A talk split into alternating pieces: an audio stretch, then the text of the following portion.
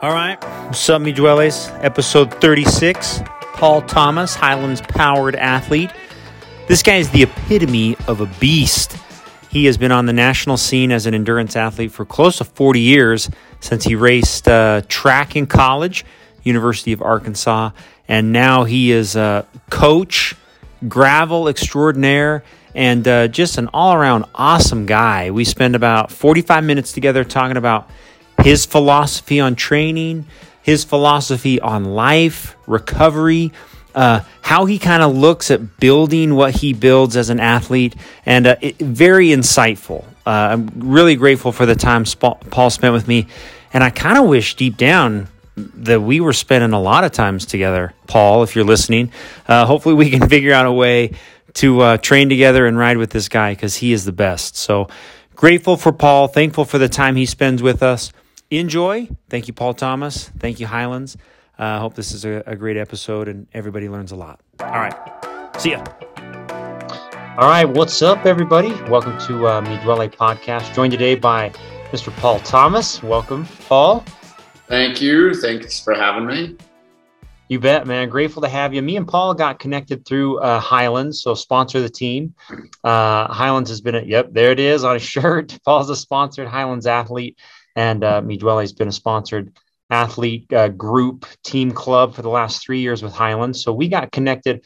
Actually, Paul, we got connected. The first time we really personally connected was when we talked about LoToJa last year. That was 2020 that you raced it, and I think I can't remember if you reached out to me or if I heard you were doing it, and then we got connected and talked a little bit about what the race is like and what a bad idea it is and how yeah loaded a bad idea but you should do it. Everyone watching it's a bad idea but you should do it at least once. So that was fun to connect there. Um, the other place we've connected is paul um, so through highlands he has been in charge of coaching athletes uh, through the highlands the highlands powered team has done all the belgian waffle series rides including the one in cedar city where highlands sponsors a team they all ride these gravel races, and Paul coaches and trains and helps the teams move through the BWRs to make sure that they're they're fit, they're ready, they know what's coming, and and kind of enjoy the experience as a group in the BWRs. Is that a good explanation of kind of what you did with them, Paul? For yeah, BWR, perfect. And uh, okay, cool. exactly, we just try to check all the boxes: fitness, brain what they're thinking, what they're expecting, making sure they've got the right bikes and wheels and tires and great group. Excellent group.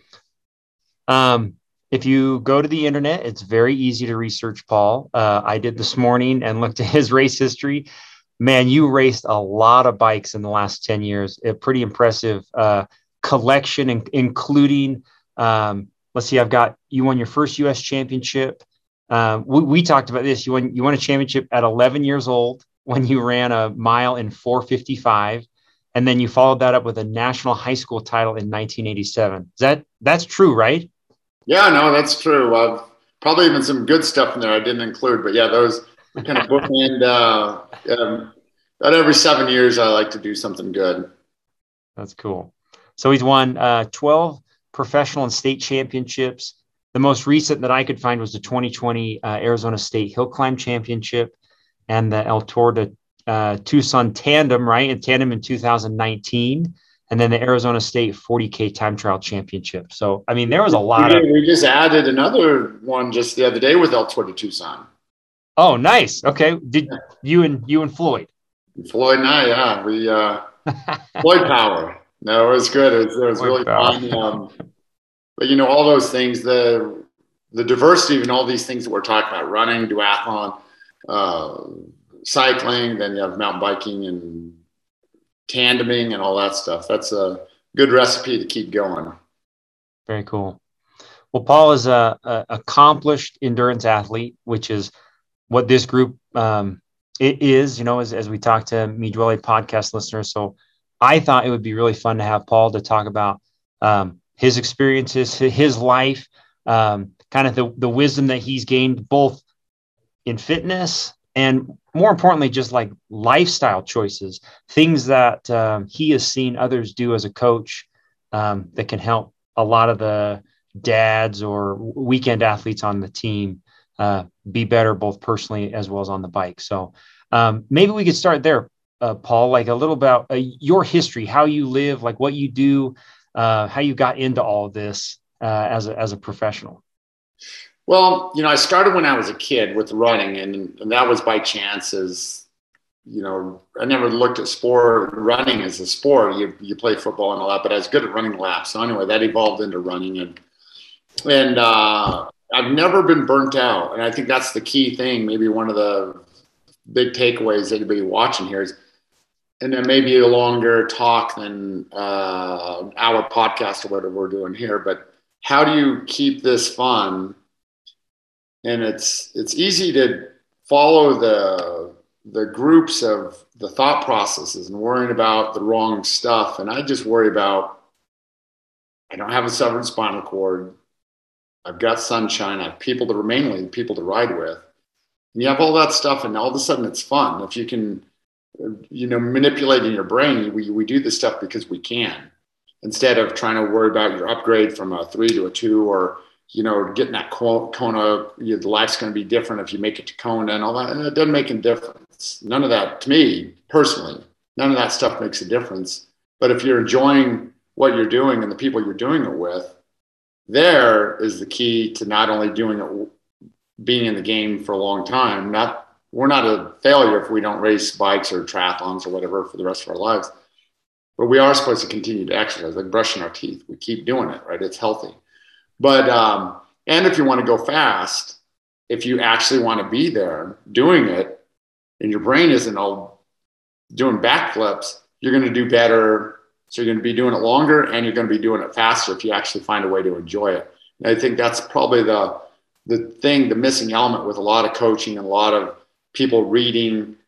Having there's really not a lot of articles out there on how do you actually make it enjoyable for right. the years to come. And that's what I've done with Highlands. Is like we put no pressure on anybody to do on these uh, BWR teams. There's no pressure to be great, but to actually take the path of least resistance and and enjoy the process. I, I tell everybody if you finish with a smile on your face, you're call it a success as long as it's a real smile.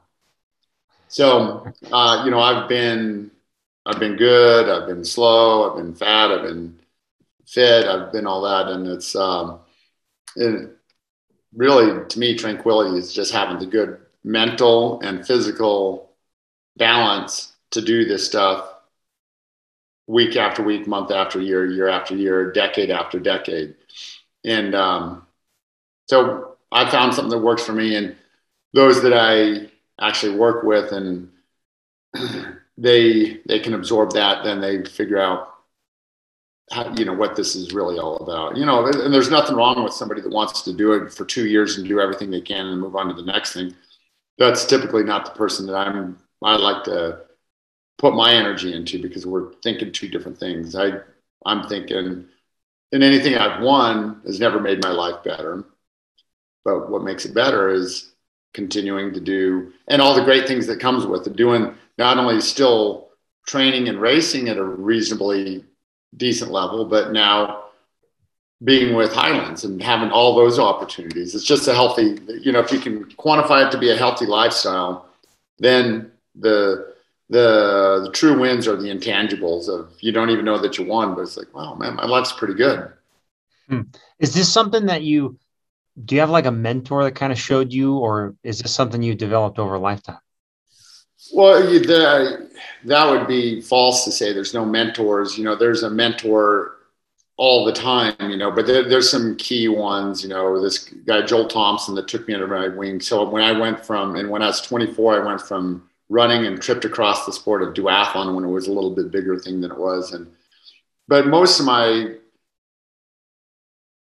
true inner thoughts are just a lifestyle. It may it has nothing to do with even uh, athletics, but it's simply focusing, knowing what's important and throughout our days, and you know goals and all that stuff is. Um, I think so. I have kind of a um, yeah, just a recipe that I've I've I've been doing this stuff since 1979, and whatever that formula is, um, I don't know how we got here, but I think it's a lot of us. I've never read books on anything. Not to say reading books is bad, but again, I, you'll keep you'll keep hearing me use the word intangibles. There's there's things that you can't read about, and you actually have to learn firsthand uh, um, by working with somebody. And yeah, um, but there there's so many mentors out there. You know, the list goes on and on. And but uh, you know, through that, you come up with an end product of just wanting to continue to.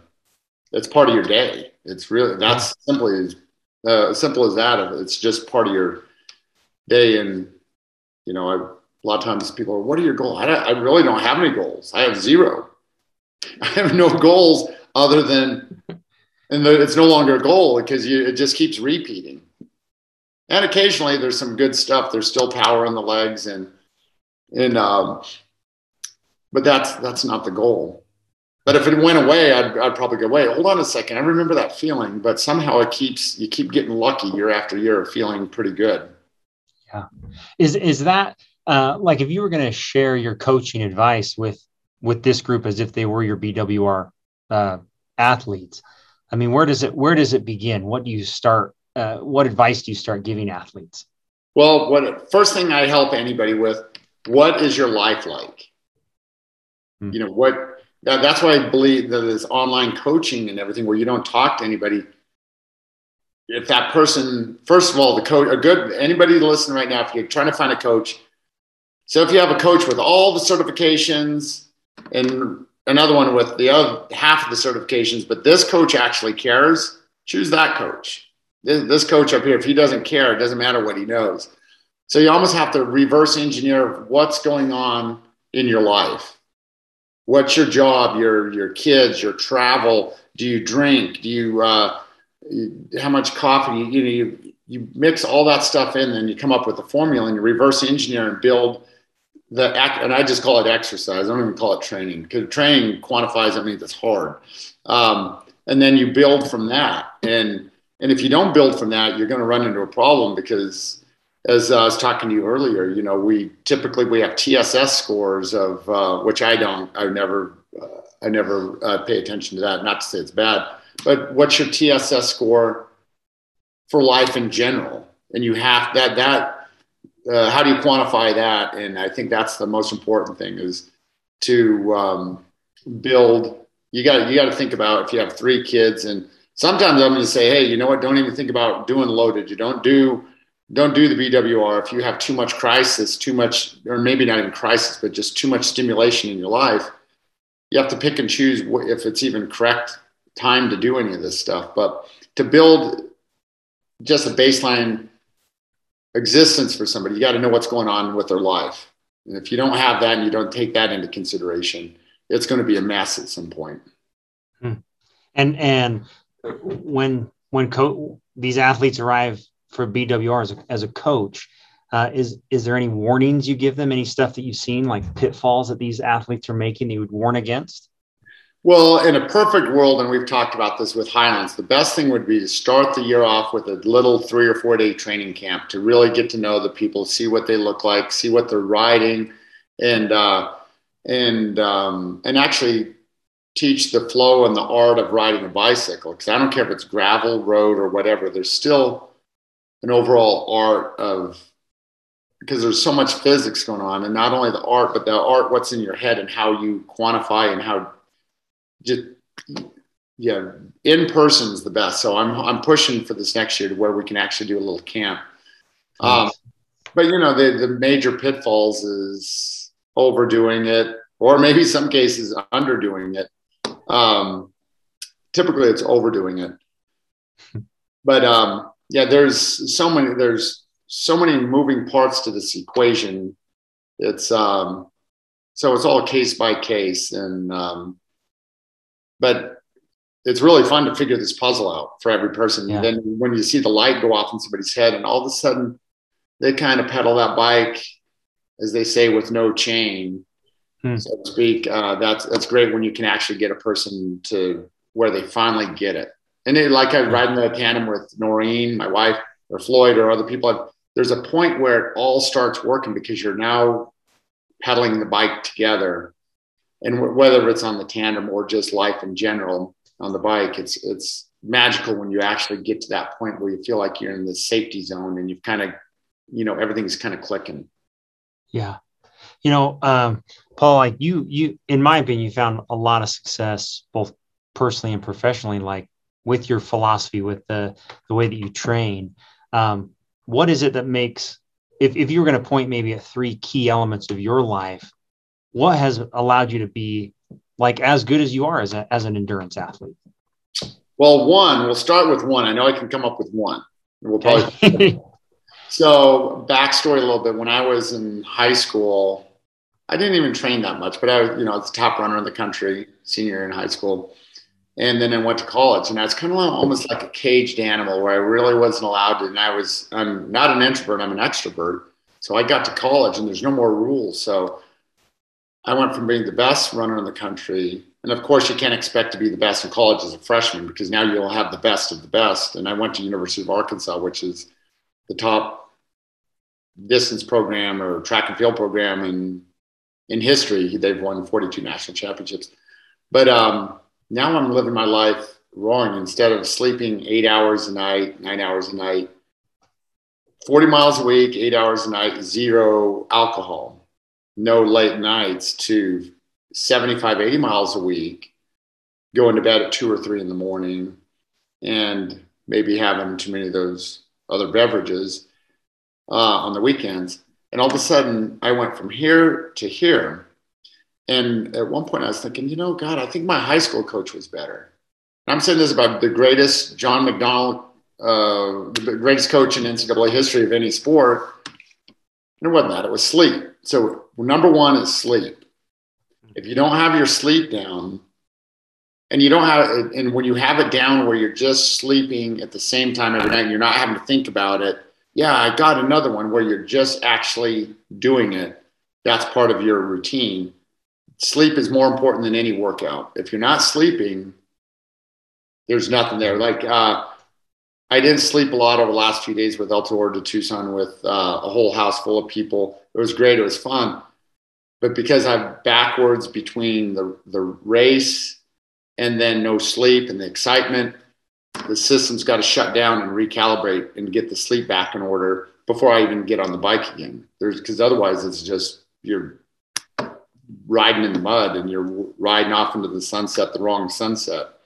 So um, sleep is probably the most critical thing that I could say for any endurance athlete, any athlete, as a matter of fact, any person, if you want to be a better mother or father and you sleep five hours a night, two hours a night, well, you're, you're going to be better whatever you do if you actually have sleep. You're going to bed at the same time every night, waking up at similar to the same time every morning.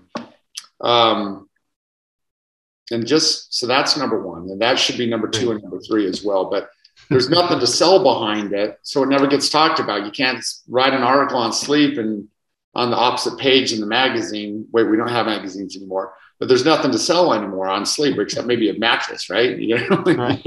Um, but I that uh, that's first and foremost is to because if you don't sleep, I don't care what you're doing, you're you're getting the miles in, but you're really not getting the miles in. Yeah. Um, that's one. Have a structured, and that that's is, could go off in 20 different directions. Have a structured program you know that's that's made specifically for you and then thirdly choose who you train your training partners if you enjoy your if you and i are riding all the time and you're half wheeling me all the time it's stressful to ride with stu i'm not i don't want to ride with you anymore so at that some point i'm going to say better yet i'm the one half wheeling you and you have to fire me as your training partner choose your training partners wisely and if and if it's fun or i'm sorry exercise partners and if uh, you you have you have accomplished that, then it's joyful to be out on the bike every day. If you're not, if you have somebody that's trying to race you, or I guess you could say that life in general too. You just be around people that make you feel good, and you're going to be better at your job. Your sales are higher. Your you everything's going to be a little bit better. So yeah, sleep. Uh, number two was uh, structured program. Again, that that's goes off in so many different directions. Then choose your training partners wisely. Probably never heard that one before, but I think it's critical to actually truly enjoy the people that if you're on a bike team, if there's three bike teams out there and there's one that gives you, you know, um, a bike and a set of wheels and and 14 gels a week or whatever the their protocol is, and this other team really has nothing, but they're all great guys that you mesh with, and you don't mesh with anybody. Well, choose the team where you don't get the free bike because you already have a bike. Right. So the team where you actually everybody's rowing the boat together. That's that's the team to be on. That's great advice. Very good. I love that, Paul. I mean, uh, you know, as I look at your life, um, I I would love to hear more about just your experiences. Like, is there anything that stands out from stories or or highlights that you that you could share that would be fun, like a learning experience for everybody listening? Well, God, it's so different from sport to sport. Uh, God, experiences. I would say that uh, just the whole thing has just been when it's, it's, I've never really sat down. I, by the way, I do. One thing I suggest everybody do, I do keep a training log. I handwritten ever since 1985. Uh, so if I dig, dug back and I'd be able to trigger something, but you know, I, I would just say that the here's something for you. If you could go to a race by yourself, I went to this race in Dallas. I got back into duathlon and took a few years off in 99. It was the only time in my life, 96, 97, 98, I didn't do anything. I got the sales job and that was my new sport. And I killed it. I was number one in sales every day. It was awesome, making money. Never made that much money as an athlete. And uh, but then I went, said, you know what? I don't like this feeling. I'm gonna. I stopped drinking I, for a month. Stopped coffee. Did everything. Cleaned the system out. Then I made it two months, and I said, okay, I'm gonna go for a third month. And anyway, I stopped drinking. Long story short, then I get back into duathlon. First race of the year was uh, the and duathlon in Dallas, Texas, and um, I went out by myself with nobody. Didn't travel with anybody, and I won the race. Back first race back, I won. I was kind of emotional afterwards, and I was like wait, am I emotional because I won? But I think it was because I didn't have anybody to share the experience with. So if you can, I, if you can either go to a race by yourself and win, or go to a race with some buddies and have fun and get fifth, I'm taking the fifth place. Hmm. And those are the experiences. Uh, they're endless, and a lot of times they're happening and you don't even know it. You know, for instance, when Floyd, you know, just coming in and doing a tandem race with somebody you've never. And I was going to do the single bike, and I was going to possibly try to win El Tour de Tucson uh, on the single bike. But then he said, "Hey, are you and Noreen doing the tandem this year?" And I said, "No." And he said, "Do you still own the tandem?" Yes. You want to do the tandem? Of course. And I probably would have done that with anybody. Um, and uh, but you know, it's just creating stories, and you don't even you're not doing it to create the stories. But then the, this last weekend, you have all the onlookers have seen what's going on, the synergy between all the people that I'm around. And by the way, everyone's invited. Don't sit on the outskirts. Come into the tent, come into wherever we're at, because you're also invited. As long as you have something to add, you know, try to be friendly and but um just experiences, you know, they're um nice. That that's to me, that's what all this is about is just having fun. And can you do it with without the sport? I guess but i don't know for something there's a synergy about sport in general that creates fun stuff.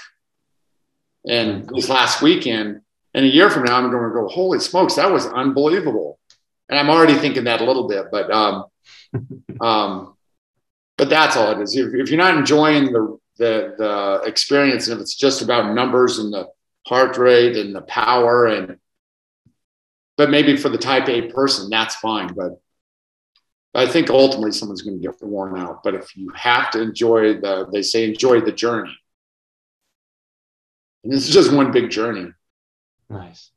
As I try to teach the Highlands athletes, you know, it's enjoy the entire process. And after a while, your entire life is the process. It's not just the training, it's uh, how you live your life on the bike, off the bike, in the Hoka running shoes, out of the Hoka running shoes, whatever your poison is. Yeah. Hey, maybe um, and maybe share that part about uh, right before we talked. You talked about swimming. I thought that was a really interesting part of how you, how you recover, how you how you take care of yourself to make sure that this is like a lifestyle and not just a I don't know, like a, a crazy hobby that you try to kill yourself doing. Yeah, well, first of all, I'll start off by saying on the bike or off the bike, your whole life should be thinking about recovery for the next day, the next week, or whatever. So I'm always trying to do whatever am I going to do right now so I can feel good. More so, this if the brain's feeling good, and there's a million a million boxes that we can check. What do you eat? Uh, how do you back to the sleep? Um, but I'm in the pool more times per week than I'm on the bike. I ride between three to five days a week. Um, I ride a fair amount. I ride 12, 13,000 miles a year. Um, but I'm in the pool all the time and it's not for the workout. There's um, something about being in the water. It may be a 500 yard swim and I do, it's the whole complex thing I do. And, and I came up with everything I come up with, I come up on my own. There's, I've never read a book on anything, but you figure out things in your life. What works for me more likely is going to work for the next person because we're all more alike than we're unlike. We all have two eyes, two ears, and a nose, and all that. But um, I just somehow figured out the being in the pool. And I still don't know, and I don't. It doesn't matter what's happening. I don't care what it is. I know it works. So maybe it's the water temperature. Maybe it's because you're prone in the water. Maybe, and I do a lot of hypoxic stuff underwater where it's I'm just going really slow. That slows. Maybe it's the yoga esque type of slowing the brain down. There's something called the mammalian dive reflex when your face is in water. Again, who knows? Who cares? I don't even care what it is. Um, it works. End result is there's nothing bad. It's not like we're taking a drug or anything. The pool is beautiful. So I'm in the pool um, probably, I don't know, eight to 10 times a week. And it may just be for 15 minutes. So that's my recovery is like since El Tour, I rode just a really short ride on Sunday and I won't ride. Today is Tuesday, right? I won't ride Monday, Tuesday, Wednesday, or Thursday, and I'll probably get back on the bike on Friday so the recovery, you're always recovering in a state of recovery. What are you eating? What are you drinking? I probably even drive my car like this too much. You know, you're only have so much gas in the tank, and I'm I always drive my car super efficiently too. I don't do this at home, but I coast the downhills, put in neutral, and do not do that. I don't. I don't want to get a call from anybody. But um, if you're just uh, you're thinking about efficiency all the time, you're all of a sudden you don't need that much more you don't need all the power in your legs that you're thinking if you're being efficient and always in a state of recovery. Yeah. And I, mean, hard, the recovery is not for the bike it's for this. How how do you feel? Like your your mental cognition. You gave great advice you know when you said if, if you had three hours you know maybe share that part where you said oh, yeah, if I three hours. If i have three hours to exercise or be gone and I kind of wanted to ride three hours. And I'm not going to ride three hours. I'm going to ride two hours and 45 minutes, two hours and 40 minutes.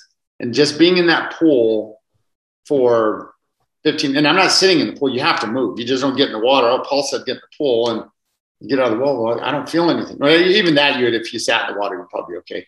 But um, doing whatever the routine I do, that is just that those 15, 20 minutes are more important than even if it was an hour, I'd say, okay, uh, if I have to drive to the pool and it's going to take time, um, that's just as important as the ride because you. I walk away from the pool and I feel amazing every single time.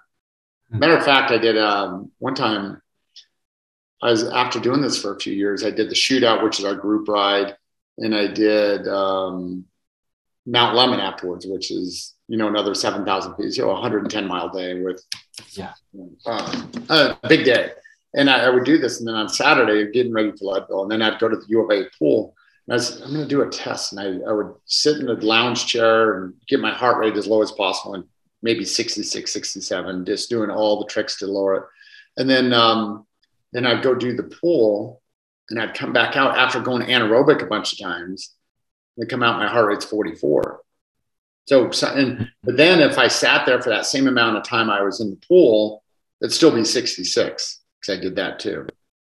So that's my the thing that works well for me, and I guarantee it work well. I'm not trying to sell anybody. There's nothing to sell except your local rec pool. You know, you're the the money that you're gonna have to give them. But you know, uh, everyone should find those things that work for them. And um, the water, someone please do the research and let me know what's actually happening. But I just know there's a good result that happens with that. So nice. firm believer in, you know, uh, I was telling you earlier, if I was a runner, elite runner, or runner, or cyclist, and I really wanted to get the most out of everything, I would start and finish every bike ride or run actually from the pool. So when you finish up, the pool is right there. Nice, smart. Is that? I mean, when you when you're looking back on your life, is there anything that you would that you would do different?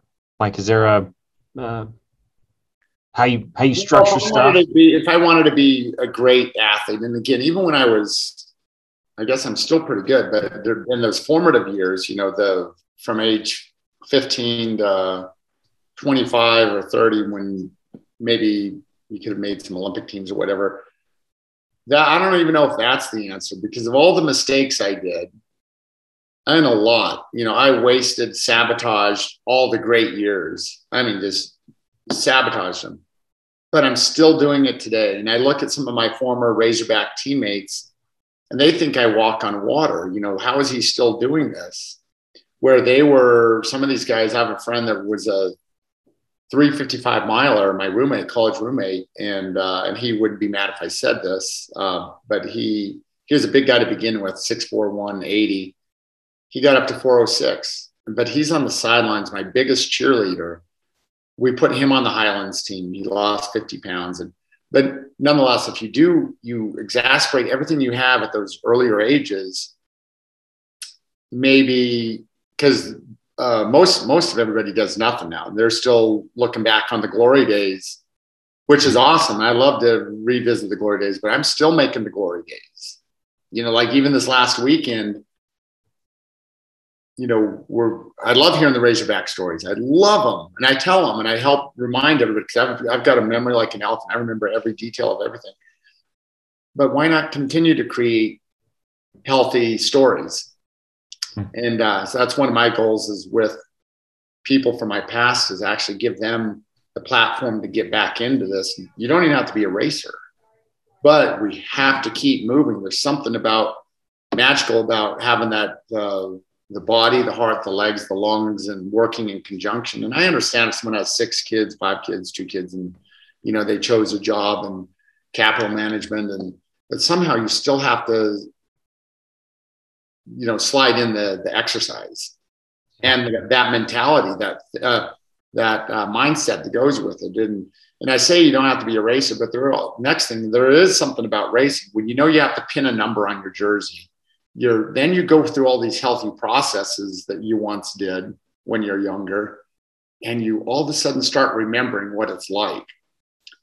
And um, so I tell people you don't have to race but sometimes it is okay to do and racing a BWR is nothing like running the NCAA cross country championships, you know, because you could go out there and just be a part of it versus, you know, running your brains out to try to get top 20 at NCAA cross country. But um, if I, I guess I wouldn't change anything. I mean, I, I did it all backwards back then. Now I do it all perfect.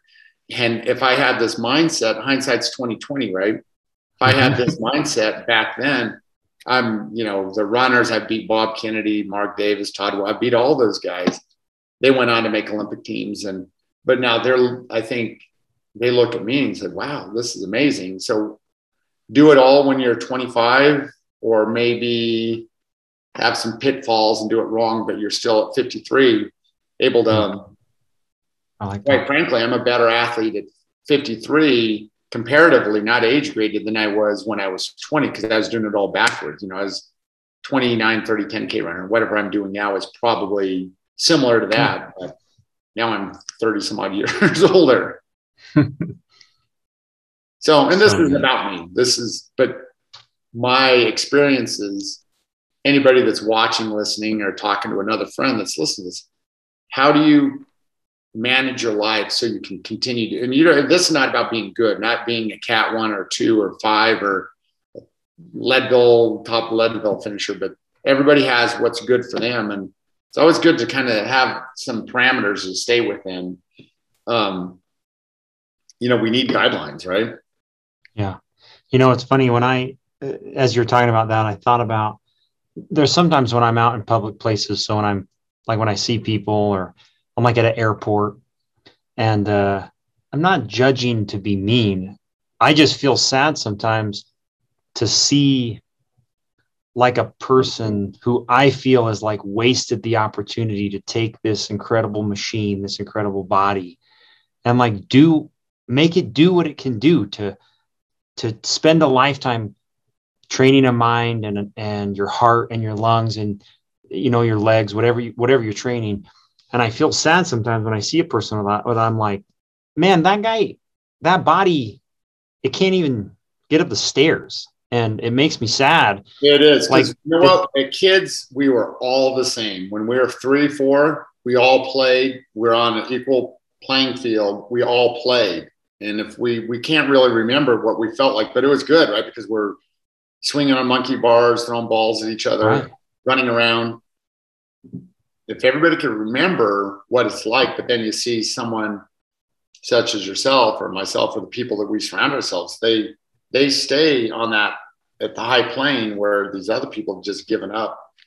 And um, and it's easy. It's a turn of a, a turn the screwdriver just a bit to the right or to the left a little bit to get you in that flow. But you got to somehow get in that flow. So if we're talking about an obese person or quite frankly, some guy that's a cat three and he wants to be a cat one, but he's doing everything wrong. And um, yeah, if there's and the free stuff, I'm in the bike business. I sell a brand called Squad Cycles. I'll talk people out of buying a bike sometimes. We, gravel road bikes. When there's something that costs nothing, if they already have a good bike, buying a new bike isn't always the answer. Lot, but that's what the average cyclist thinks if they get the new bike. Not and have a formula. And this all goes back to the people you see in the airport. But same with the cyclists.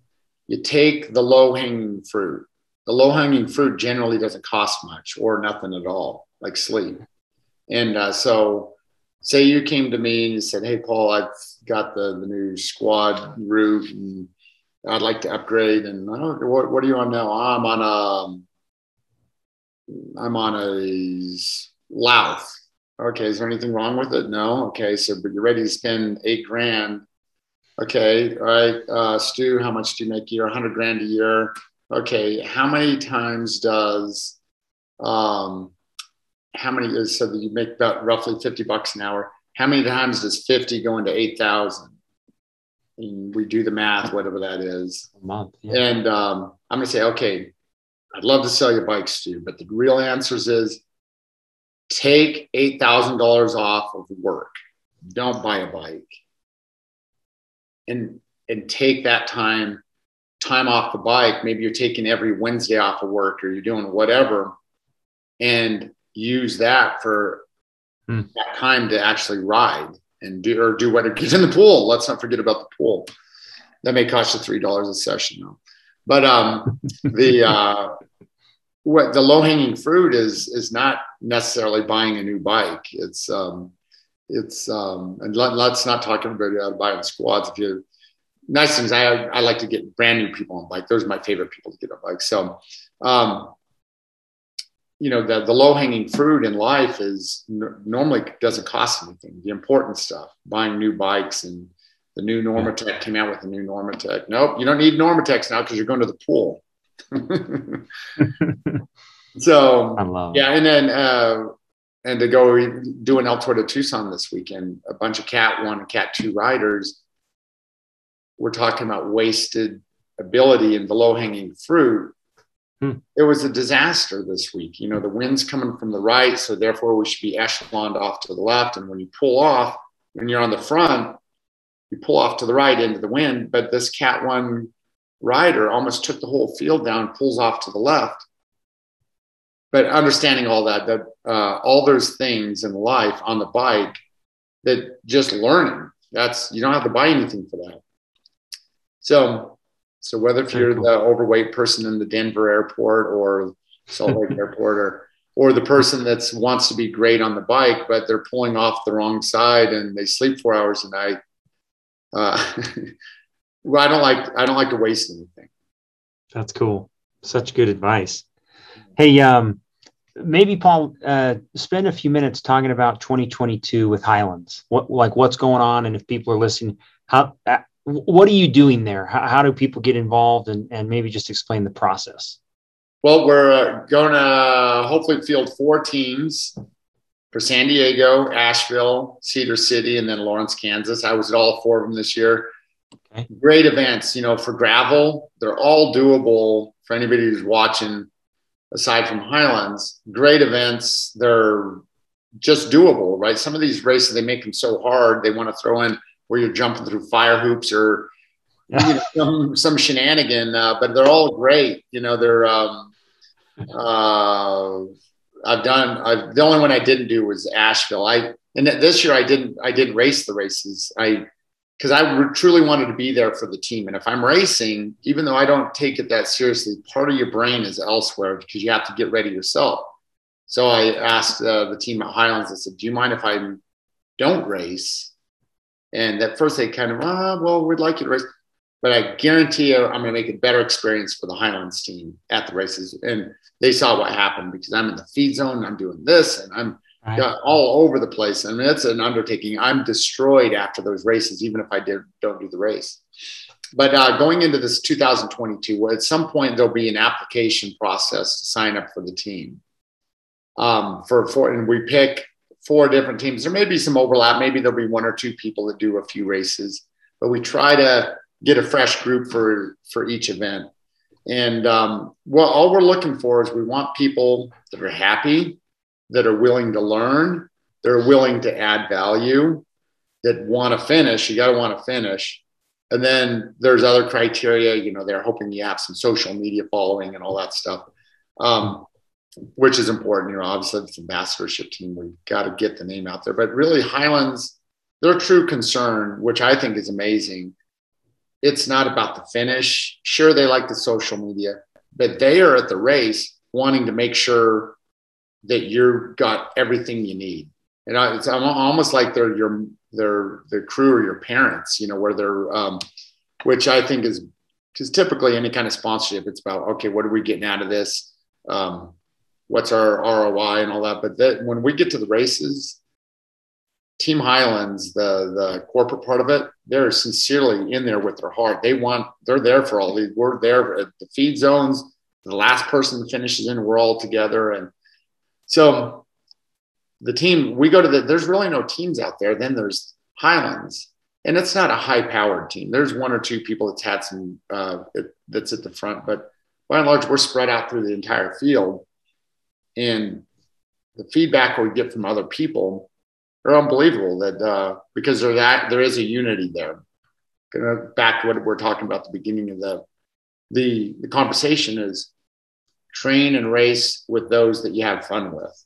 And that's exactly what Highlands offers. It's we pick the team carefully and we have fun. Very cool. Yeah, I saw the I mean the social media on Highlands is so cool to watch how you interacted with the athletes, uh, the profiles that they shared with each of those because they each kind of had a different story of like why they were part of the group and uh, their background of, of why they were doing the race. It was really fun to watch. I mean, Highlands did a great job pr- producing the story behind the racers. It was cool. I, I really did. It's amazing. And all for what? You know, you're thinking, that's why I'm crossing my fingers.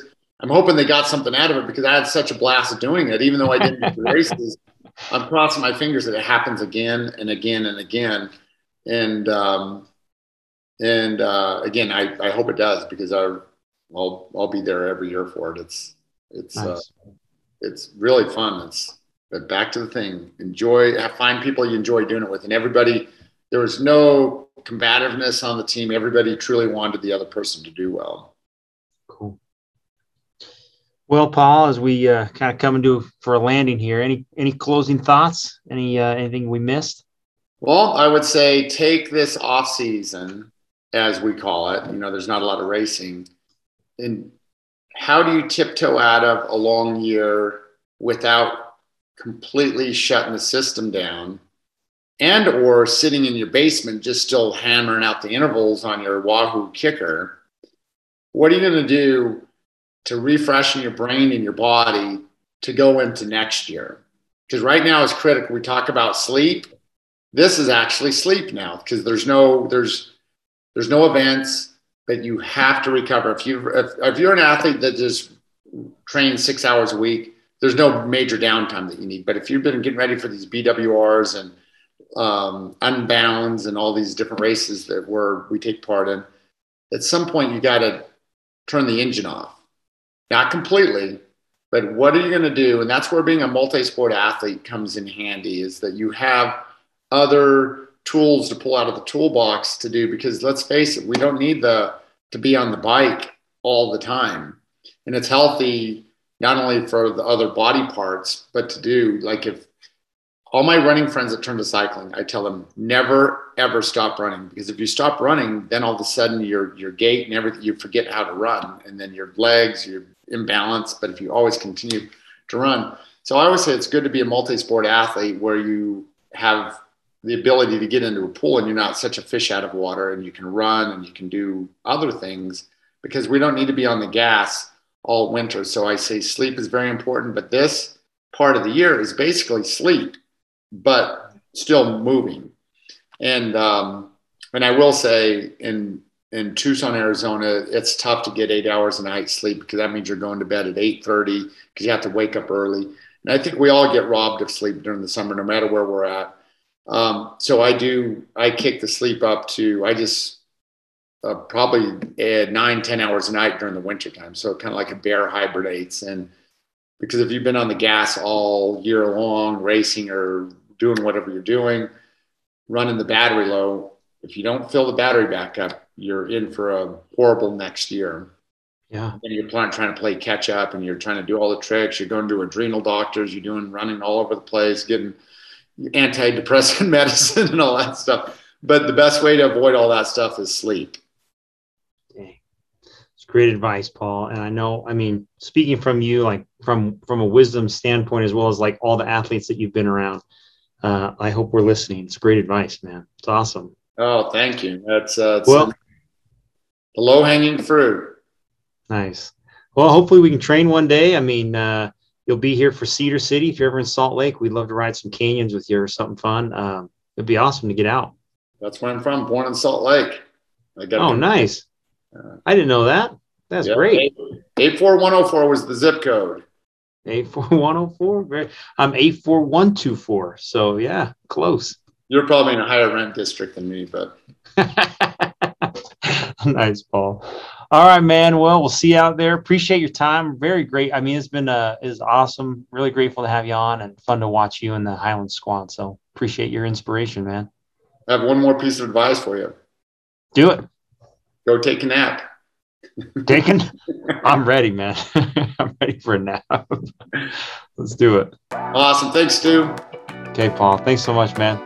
Bye.